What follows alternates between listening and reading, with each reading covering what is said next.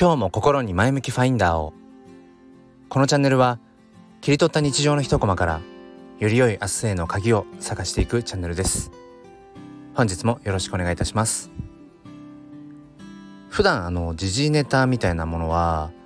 まあ、話さないんですけれどもまあ理由は、まあ、単純で、まあ、あんまりそのそうですねその社会的なものとか、うん、政治的なことにそこまで詳しくないっていう。うん、ぶった切るほどのなんかねあの何、ー、て言うんでしょう。こう見解を持ち合わせていないっていうところもね恥ずかしながらあるんですけれども、えっと、先日まああのー、とあるねあの有名な世界的アーティストっていうのかな。あのー、が、まあ、国連の SDGs のまあそこの会合に、うんまあ、参加をして、えーまあ、あるメッセージを発したというところを、えー、目にしました。まあご存知の方もね多いと思うんですけれども、えー、まあ韓国発の BTS ですね、えー、忘年忘年じゃないよ。防弾少年団。違う。言えてない。防弾少年団、うん、でまあその韓国発の K-POP グループっていうにはもう世界的アーティストですよね。あのー、全米のねそのビルボードとかにもチャチャートインしてるしなんかちょっとあれですね滑舌が悪いですね。すみませんお聞き苦しくてあのご容赦ください。でその、えーと、BTS が、えー、その国連のね、うん、会合で、まあ、こんな話をしたそうなんです。あのー、この今のねこの若者の世代っていうのが、まあ、要はコロナによって失われた世代ってことでコロナロストジェネレーションってまあ呼ばれていると。でも、そうじゃなくてこの若い世代っていうのはウェルカムジェネレーションその変化をうんこう受け入れて、えー、こう臨機応変に生き抜いていくっていうだから、えー、コロナロストジェネレーションじゃなくてウェルカムジェネレーションだっていうような話をしたということでした。で、まあ、これはねその僕がこのスタンド FM で前向きファインダーっていう、まあ、チャンネルでね、えー、やってるというところもあってもうまさにこの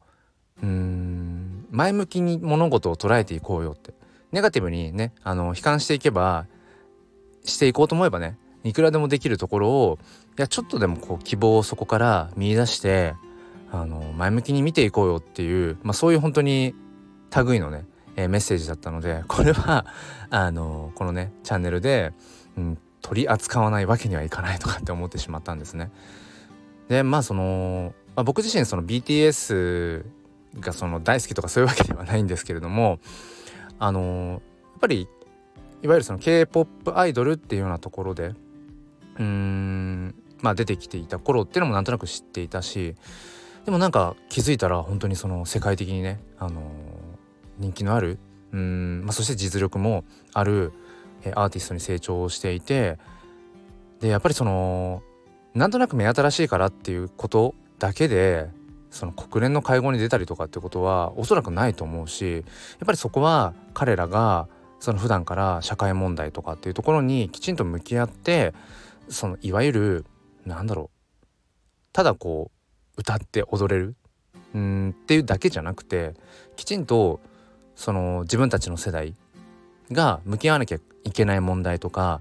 自分たちだからこそだからその影響力を持っている自分たちだからこそできることがあるっていうふうにおそらくこれまでずっとしてきてるはずなんですよね。すみませんちょっと詳しくはわからないんですけれども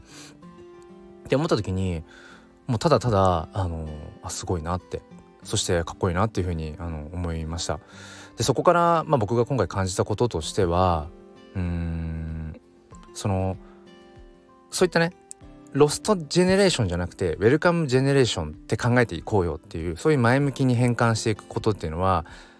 まあ変な話別に彼らじゃなくてもできると思うんです。あのー、誰でもそうやってね前向きに捉えていこうよっていう、あのー、思考を持っていればそういうふうには捉えられると思うしまあそういう言葉っていうのかなそのロストじゃなくてウェルカムだっていうような言葉っていうのは、まあ、別に彼らじゃなくてもうんまあ思いつくというか言える言葉だと思うんです。でも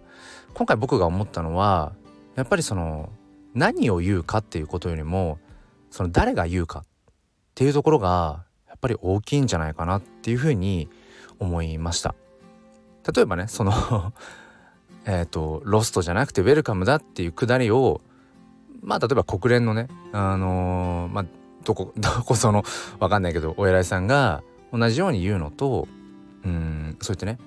韓国という、まあ、世界的に見たら小さい国ですよねそこからこう世界に飛び出していって、えー、まあ、若者のうん、まあ、代弁者でもあるみたいですけど彼らがその言葉をうんその場所でやっぱり放ったっていうことが僕はやっぱり価値があるんだろうなって思います。まあ、本当にこの今ね世の中情報にあふれていてうんさまざまな価値がそこにはあってむしろ自分から価値を見つけていくしかないよねっていうぐらい本当に溢れてますよね。情報も物も。うん、そしてだからその中でやっぱりその誰でも言えるかもしれない、うん、自分じゃなくても他の人がうんそれをしても別に世の中回るかも成り立つかもしれない。そういうことばっかりだと思うんですけどでもやっぱその中でもっぱりあの人が言うからこそやっぱりそこにすごく重みがあるよねとかうんあの人だからこそその言葉をやっぱり、うん、受け止められるとかっていう、うん、何を言うかっていうことも大事だけど何を言うかよりも誰がそれを言っているかっていうその誰がっていうものにやっぱりなっていくっていうことはこれからの時代すごく大事なのかなって。SNS がねこんだけ、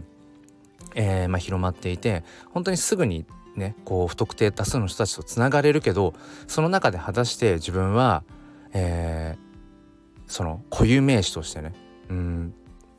一人の存在としてやっぱり認識をしてもらえるのか、うん、なんかそういうね、えー、存在であれるのかっていうことをうんなんか考えさせられるそんなまあ一つのね記事でした。えー、これをね聞いてくださった、えー、皆様にとって、えー、何か、えー、明日へのより良い鍵になれば幸いです。ちょっと今日はなんだかうまく あの舌が回らずに自分が伝えたいなと思ったことがどれぐらい話せたかわからないんですけれども、えー、本日もね最後まで聞いてくださりありがとうございました。もう一つのチャンネル「すっぴん哲学」では毎週土曜日朝5時半よりライブ配信という形で教育や子育てについて語り合っています。えー、ぜひチェックを、えー、説明欄の方からしてみてください。ということで今日も良い一日をお過ごしください。黒でした。